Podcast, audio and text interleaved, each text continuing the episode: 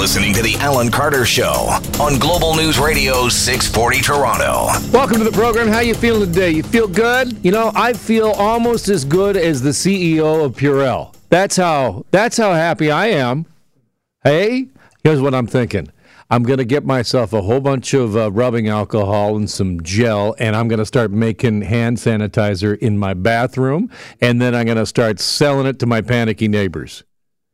My wife was at the pharmacist yesterday picking up some stuff, and she uh, a story about a guy comes in and says to, it kind of interrupts and says to the pharmacist, "You got any hand sanitizer?" I'm like, no, of course not. It's all gone. It's all. It's been gone for weeks. It's done. It's no.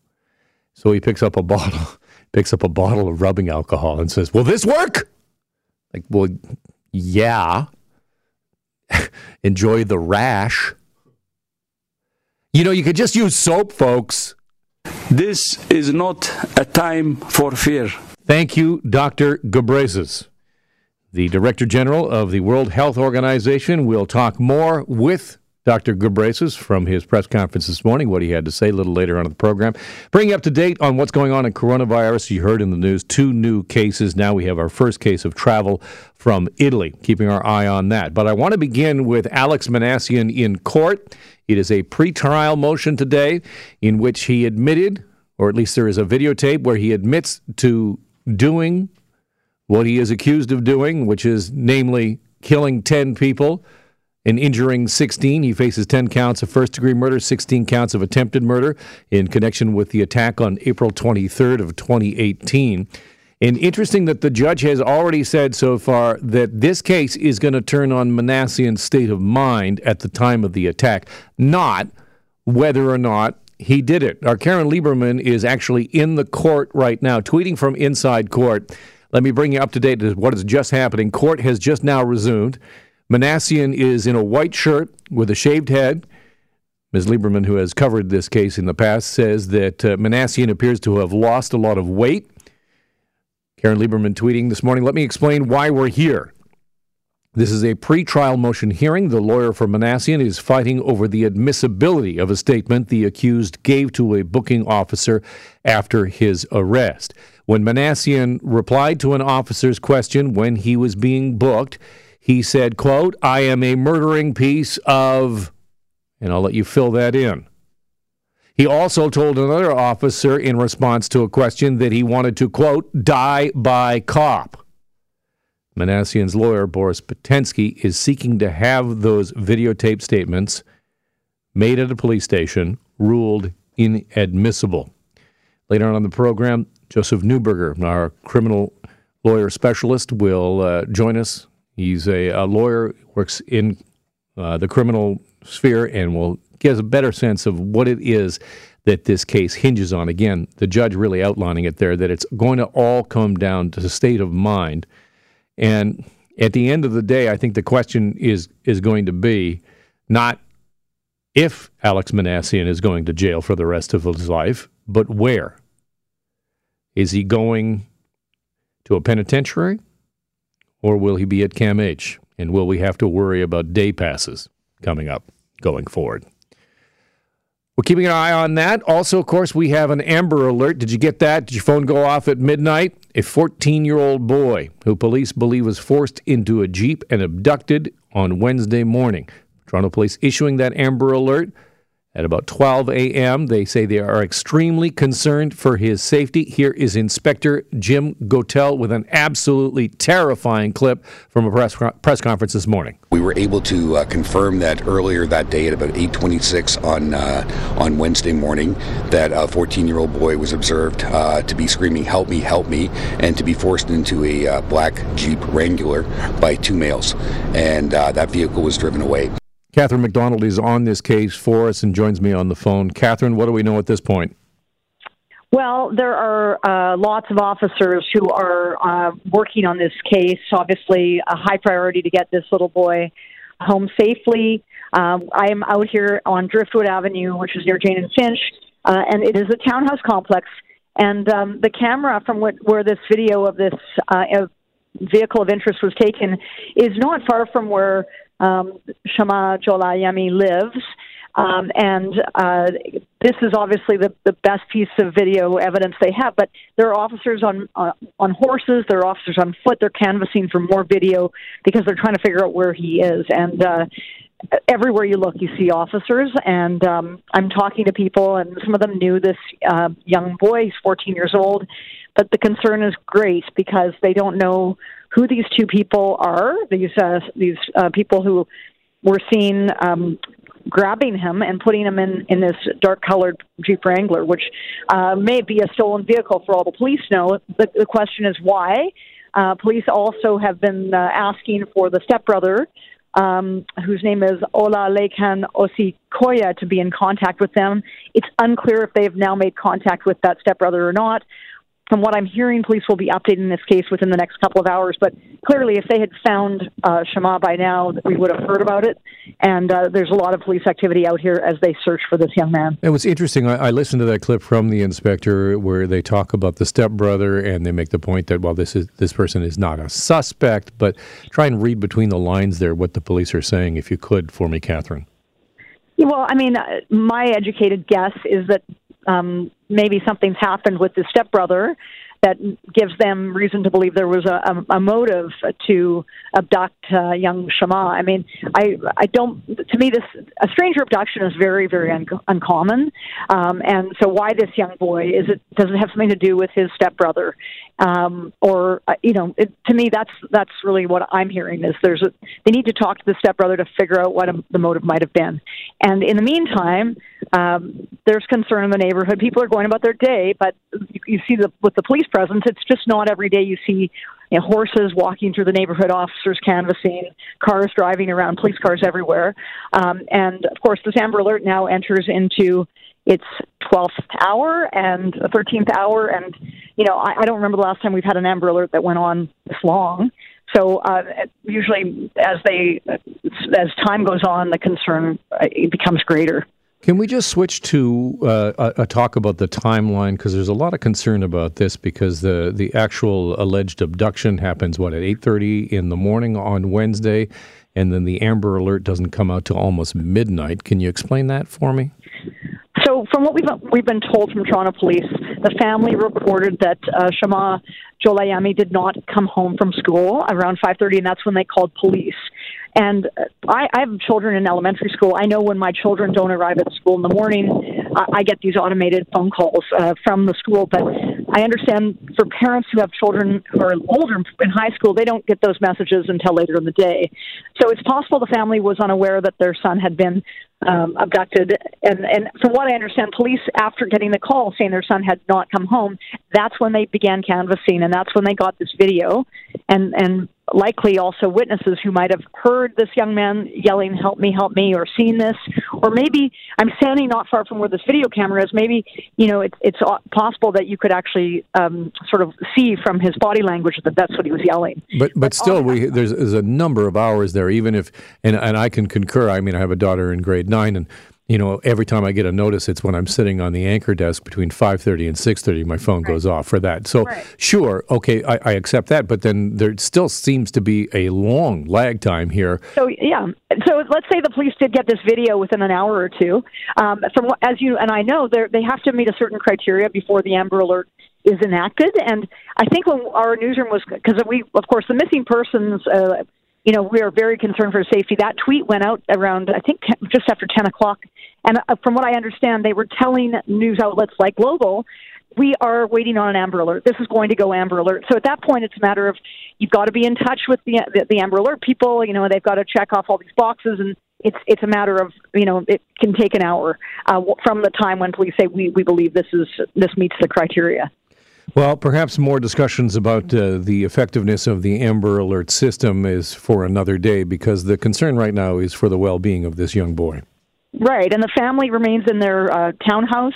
Uh, they had we, police have been coming and going. Can you you know thinking about what they must be going through, um, and, and whether they know more than we know about you know the the, the reason uh, police want to speak with the stepbrother.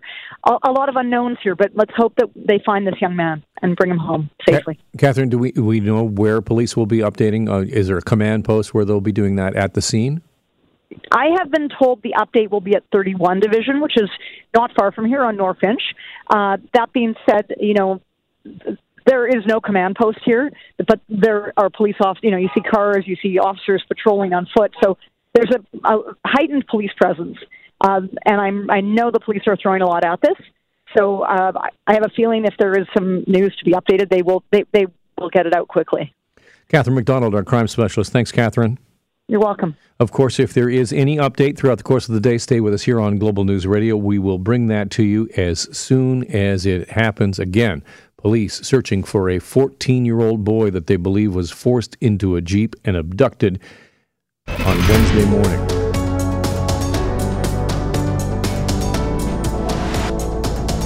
We're going to get you updated on what's going on at Queen's Park and the teachers, teachers unions uh, conducting another protest at Queen's Park today, and a number of the teachers unions are staging either province-wide or select board walkouts today. More on that and what Doug Ford had to say. But I want to talk really quickly about coronavirus, and here is my good friend Dr. Tedros Ghebreyesus from the World Health Organization. This is not just a threat for individual people or individual countries. We're all in this together. We are all in it together, which means stop hoarding toilet paper. Cut it out. Seriously.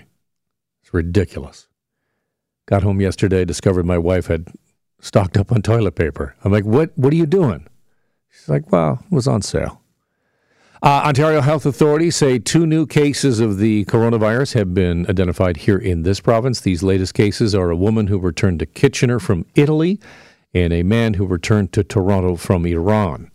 The province's chief medical officer of health says the total number of cases in the province now 22. Dr. David Williams says everyone who has tested positive for the virus so far has been isolated. That there are more cases is not surprising that we now have a case of travel from Italy. That is worth noting. But yet again, we still don't have any evidence of community spread in terms of we don't have any evidence that it is just freely outspreading amongst the general population of southern Ontario. I think for a lot of people, the big question you have right now is should you fly? Should you get on an airplane? Two weeks tomorrow, I am flying to Switzerland for a snowboarding trip that I have been dreaming about forever. It's been booked for a year. Should I fly? Should you fly? Well, this from Forbes today. Is flying on a plane with other sick passengers dangerous? It depends on who you ask and where you're sitting. A recent study by the Proceedings of the National Academy of Sciences found that the 11 closest people seated near the sick passenger had an 80% chance of becoming infected themselves. The researchers ran a network based transmission model and a simulation to estimate chances of becoming infected. The 11 closest people. I tell you what, if you are flying, do not sneeze because it, it, everybody's just going to jump up and run away from you. Which might actually, now that I think of it, who needs business class? Look at all the legroom I can get. and Finally, for this segment, I'll take you around the world a little later on in the show, but uh, Baby Yoda is now involved in coronavirus. Yesterday, it was James Bond on the run. Now, Baby Yoda has been impacted. Merchandise featuring the adorable breakout star of The Mandalorian was expected to hit stores in May of this year, but Hasbro has announced that the worldwide coronavirus outbreak will likely cause production delays. You will not be able to get a Baby Yoda stuffy. Now is not the time for fear. Let's get to Queen's Park and the teachers' strike. I want to play this for you. This is Doug Ford in the House today saying this entire dispute comes down to this. This comes down to one thing this comes down to compensation and benefits. And the reason Doug Ford is saying that, of course, is that earlier this week, the education minister climbed down on a number of issues, including class sizes and mandatory online learning. But yet, we still have a walkout and we still have a protest on the lawn of Queen's Park. Travis Dhanraj is our Queen's Park Bureau Chief, joins me on the line. Travis, how are you feeling? I'm feeling fine. Are I, you sure? I, I, am feeling. Are you touching your face? I am not. I'm not, and I am uh, holding to very good procedures for washing my hands, and I have hand sanitizer, etc. Really? Uh, you want to sell it to me? No, they're going for 400 bucks apparently online. Listen, I think that the mood from some of the teachers and educators that are outside is similar to what we saw. We saw this very same scene play out in front of Queen's Park uh, last month on February 21st. Uh, the, the, there's a significant change, though, as you just talked about, in terms of the government policy from the 21st. Uh, right now, we have this big announcement on Tuesday with the education minister saying he is going to move on things like class sizes and e-learning. Two big sticking points that uh, you know unions have been talking about for months now. 23 to 1 as opposed to 25 to 1. And initially it was actually 28 to 1. And also the mandatory e learning, well, that's now opt in. However, you know, I was just outside talking to a lot of these educators, and they say 23 to 1 still means job losses. OSSTF, which is the high school teachers union, says that that will result in about a thousand teaching positions lost. So that's a minimal loss, though. I mean, that doesn't that strike you as a little bit of a thin argument? Well, I mean, it depends on who you talk to. Certainly, you know, for uh, Harvey Bischof, who is the president of OSSTF, it is not, uh, uh, you know, small number. He says that any teaching positions lost are significant. But when you when you hear the premier, and the premier has been for the past couple of days since this announcement has been made, he has been out in front. He's answering questions when usually you would see him defer that immediately to the education minister. He's making the point today, as did Stephen Lecce, that this is a solid deal, and as you played the clip, that this boils down to compensation now. So the big question, though, Alan, is is public opinion going to shift, and is it going to shift on side of the government now that they say that they are going to make these moves? Well, I, and I've said all along that th- that this this move by the government is really designed to backfoot the unions. It was not designed to get a deal because if it was designed to get a deal, they would have done it at the table. They wouldn't have done it at a podium. But here's what I don't understand, Travis, is that you know the union's like, "Wow, how come you're negotiating in public?" Well, why don't we have any negotiation dates? They're not even planning to sit down. Yeah, and so OECTA, which is the Catholic Teachers Union, is with the government today. However, they are the only union with the government that has uh, a date scheduled. So OSSTF who they have rotating strikes today. Uh, AEFO, which is the French Teachers Union, also out today, and uh, ETFO, the Elementary Teachers Union, they don't have any bargaining date set. Now, uh, the, the, the issues on the elementary side, they're a little bit different. Uh, and one of the complaints now is that because you've brought the high school classes down to 23 to 1, well, now uh, ETFO is saying, well, listen, now high school classes are going to be smaller than elementary classes. So you know, I, I think we're at a bit of a stalemate, but has this moved the needle at all? Um, it seems as though with the Catholic teachers, it may have. And what you may see playing out in the weeks to come here is that one union caves, one union gets a deal, such as the Catholic teachers, and then there's going to be more pressure on the other unions to do so. And, and that, that has been the strategy all along. Is, to, is to peel off the, the weakest of the unions or the least militant of the unions, if I can use that term instead of weakest. And OECTA has already said, Alan, they said this uh, earlier this week, I believe, that they are, are no longer going to fight on that 2%. They said that they'll let that play out in court because there is this ongoing litigation right now. Bill 124 is being challenged. But they say that they wanted to see moves on class sizes and e learning. Now that that's happened, it's going to be a lot more difficult for them to make the argument that this is not a good deal. And the unions largely have, you know, kind of put themselves in a corner because all along they've been saying this is about class size, this is about e-learning, and not about compensation. Well, Education Minister Stephen Lecce saying that is all that's left on the table. Yeah, it, it's an attempt here to call a bluff, but here is where I go with a pox on all their houses, is because both sides seem to be more interested in scoring political points than actually finding a deal, and I include the government in that. Well, there certainly is bluster, right? I, I mean, on, on on both sides, and and you know, I don't know if the unions can say that the education minister is uh, bargaining in public because, you know, they're also doing press conferences. I mean, yes, Stephen Lecce did not tell the unions on Tuesday that he was going out, but you know, as soon as we came out of that media studio, there were uh, there was Liz Stewart and Harvey Bischof from the uh, two education unions ready to go, and we have seen them in front of the cameras often.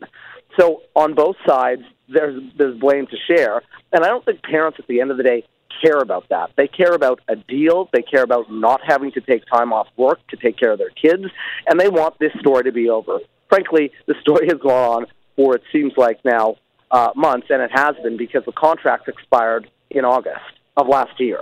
How big's the crowd today? So it's a little bit smaller than it was last time because, as I mentioned, ETFO, the biggest union in the province, is not part of today's walkout. They were expecting about 15,000 people or so. I'm not going to get into the game of trying to estimate how many folks are out there, but it is, just from eyeballing it, significantly smaller uh, than it was on the 21st when we saw all four unions, but still a, a pretty strong show of force here at Queen's Park. Hundred bucks for your san- hand sanitizer, okay, Travis. No, no, I'm keeping my Purell. Thank you. 100, 125. well, well, no, no. Once we get up to the four or five. Oh man, we're all in this together. We're all in it together. That's what Dr. We Tedros Ghebreyesus says. There you go. Travis Dhanraj, our Queens Park Bureau Chief. Thank you so much for being on the program. Anytime for you. That's nice. Anytime for me, but to no hand sanitizer. Not going to share that.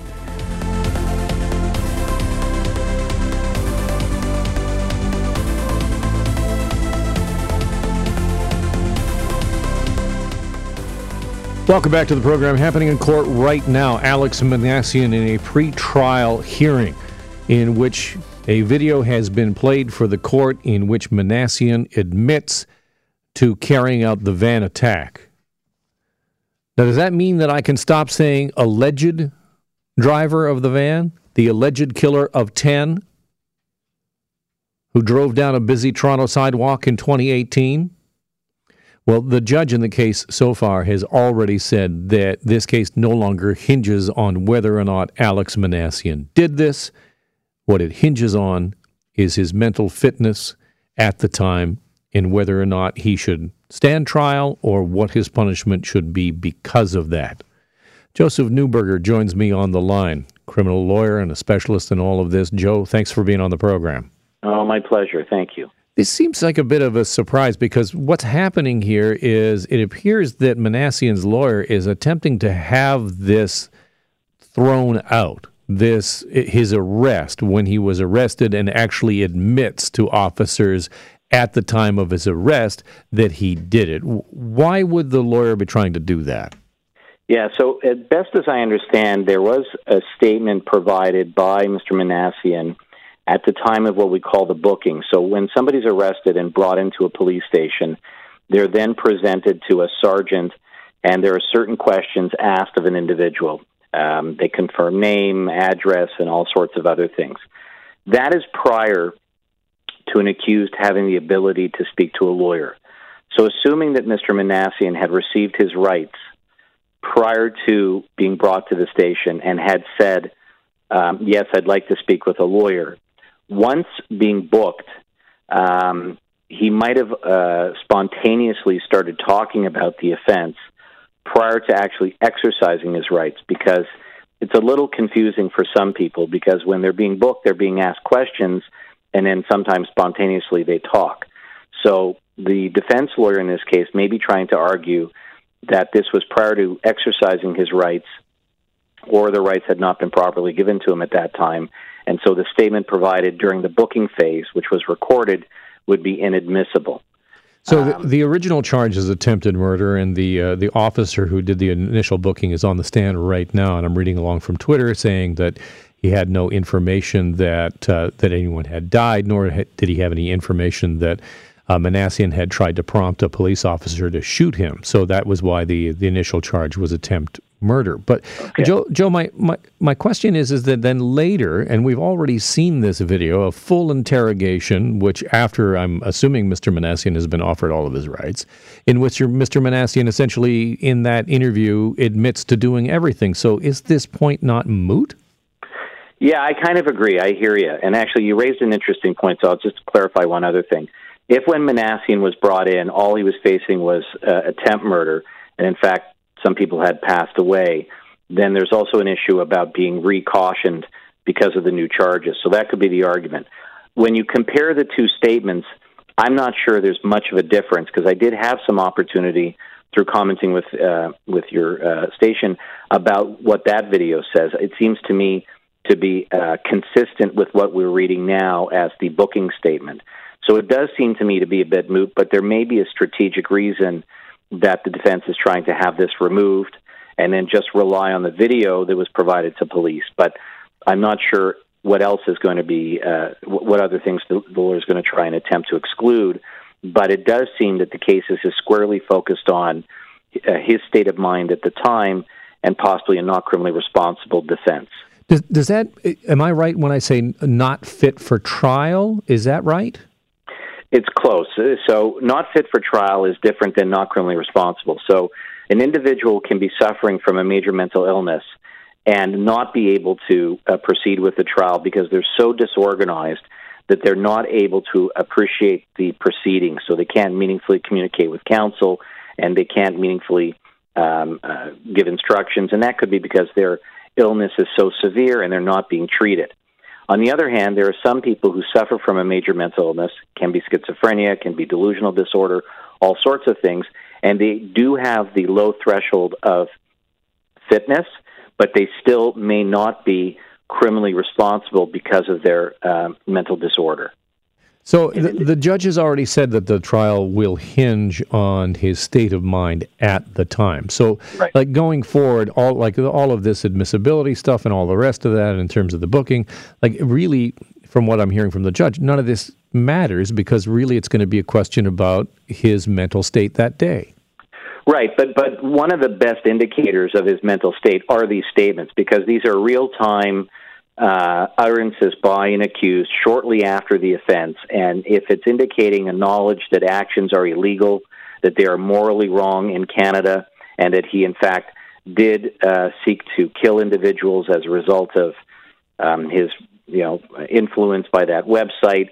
These are all very, very important indicators of what his state of mind is, and whether he may or may not have been suffering from a mental disorder. That's just one part of the test even if suffering from a mental disorder, that has to have been really operative at the time of his offending to rob him of the ability to appreciate the nature and quality of his acts or that it was wrong. And so these statements, in my opinion, are very important to, to see in real time uh, how he's behaving, how he's acting, and then hear what his utterances are as to what his own behavior was. So I think this is very important evidence. And I think strategically the defense wants to exclude this because they feel maybe this is more damaging to their argument than the other statement. Just from a broadcasting point of view, is a selfish question, but if this is admissible, this admission of guilt, yeah, can I stop saying alleged? Yeah, I, I think it's no longer a question of whether he did it. It's just a question of whether he's responsible for it in law, given some mental disorder that they're going to try and um, say was operative at the time. So, so yeah. I don't have to wait till the end of the court proceedings to then say Alex Minassian killed 10 people. No, it seems pretty clear on the facts, and, I, and, and the defense seems to be conceding the actual acts. It's just whether the mental element was there. Joe Neuberger, thanks so much for being with us. My pleasure. Take care.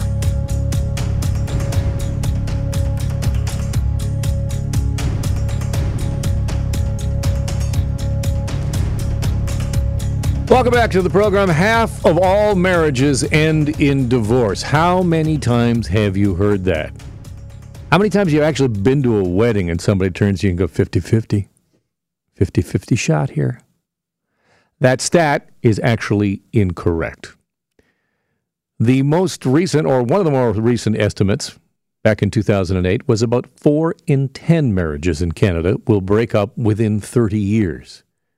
However, what is on the rise is the number of divorces for older Canadians, what is known as gray divorce. It's a term that references a divorce between couples, usually from the baby boomer generation. Hello, boomer.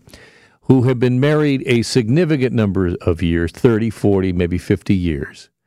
And gray divorce, divorces have particular challenges. To talk more about that, I am joined by Laura Paris, who is an associate lawyer at Shulman and Partners. Hi, Laura. How you feeling? Hi, I'm well. And yourself? You sure you're okay? You're not. Uh, I'm sorry. Are you sweating at all? Are you running a fever? You know what? I am feeling a little bit under the weather, but Are I'm you at home? nothing too bad. I am at home today. Please don't come into work. I will not. All right. Well, I hope you get better, Laura. But what's your advice uh, for those of us who uh, may be of a certain vintage, you've been married for a long time, and then think to yourself, no, I want to go and see the world on my own? When it comes to uh, these gray divorces, uh, it does present some unique uh, some unique challenges that we don't see in uh, divorces of, of younger couples. Uh, what that comes down to is that typically when you are getting divorced uh, in these gray divorces, you're already in retirement where you've stopped working you're no longer earning an income, and therefore the family unit is not generating um, new wealth anymore and kind of living off of the resources that they built throughout the relationship. So when we're dealing with these gray divorces, there's three main things that um, that we find uh, adds a, a, certain level of complexity. One is, as I said, retirement.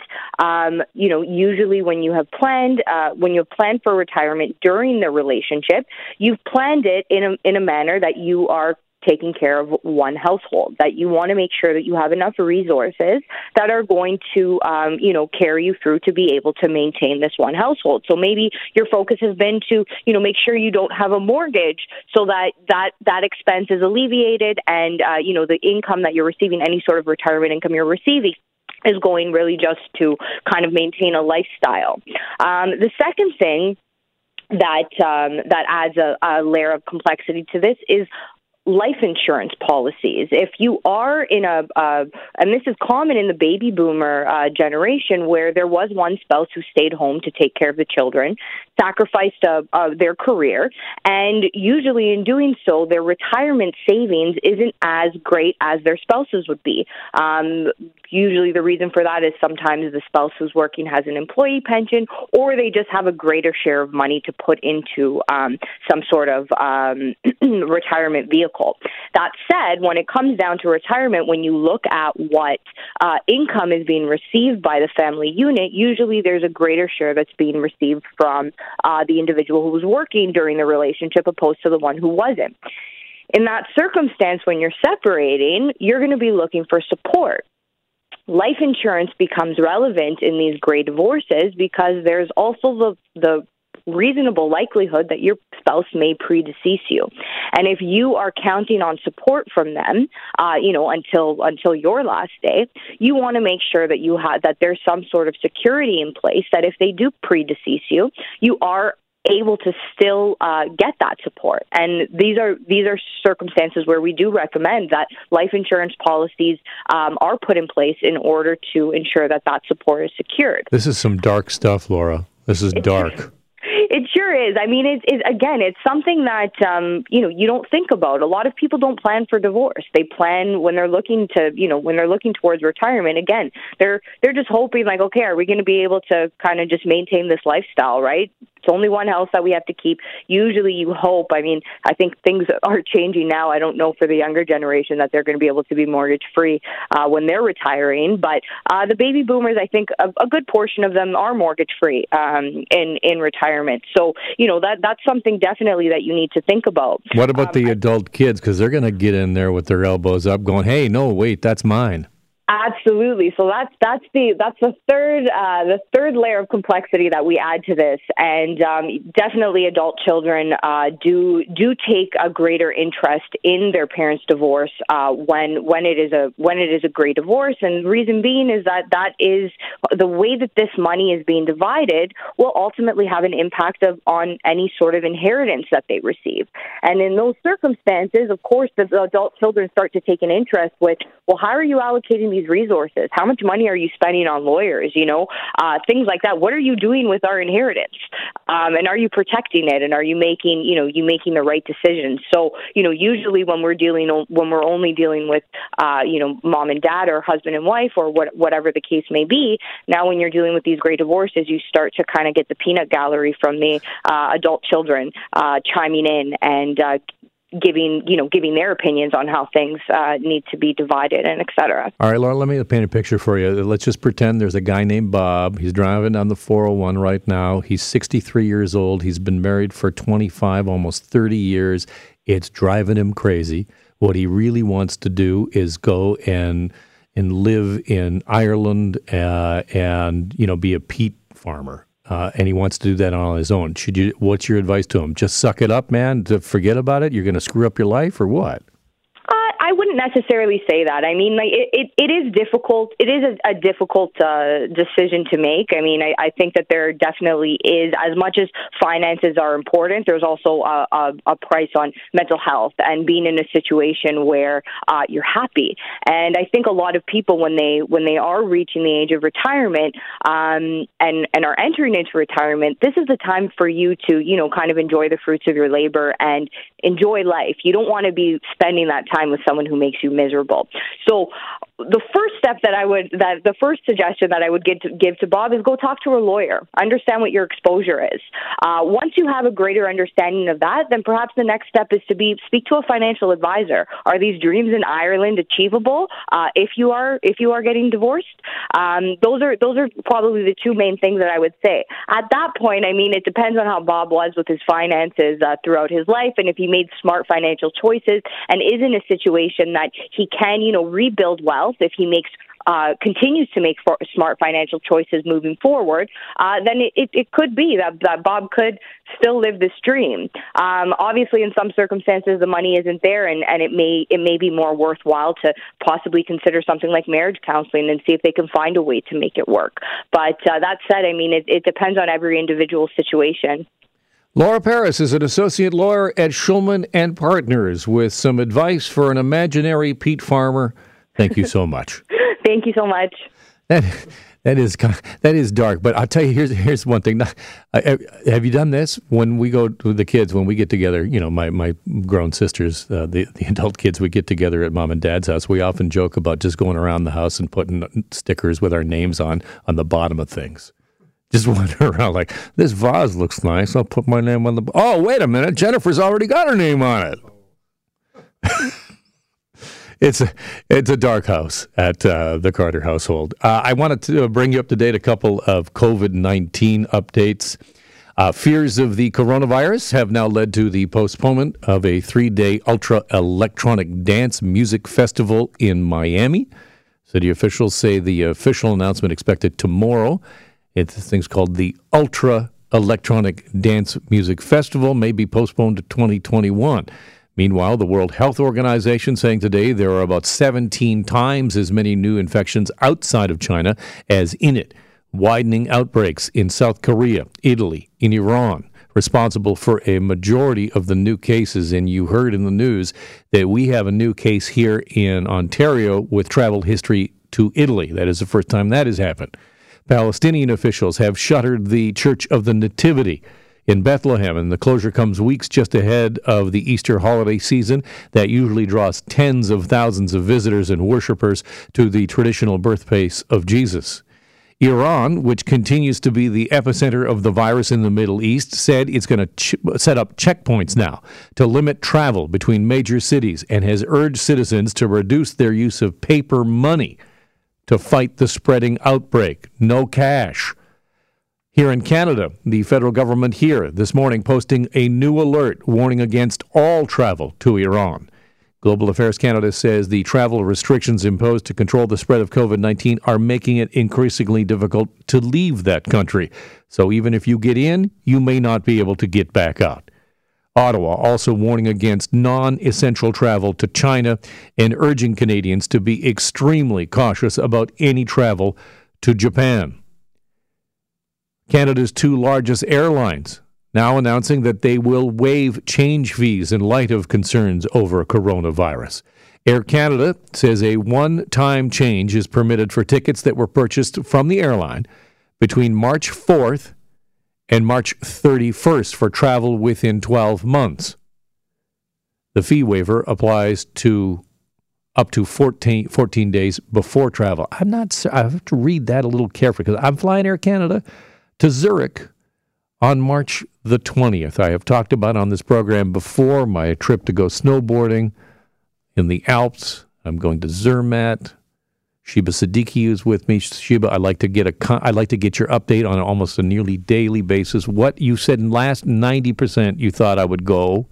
What's your update now? What percentage do you think that trip is going? Carter, I think you're at 99%. 99%. Simply because you like conflict. And I think that the more they tell you not to go, the more determined you'll be to get on that plane. Yeah, but I, my concern here is, is that the, the collapse in the appetite to fly, that there just won't be anybody else flying, and Air Canada will just say, well, we're just not running the plane.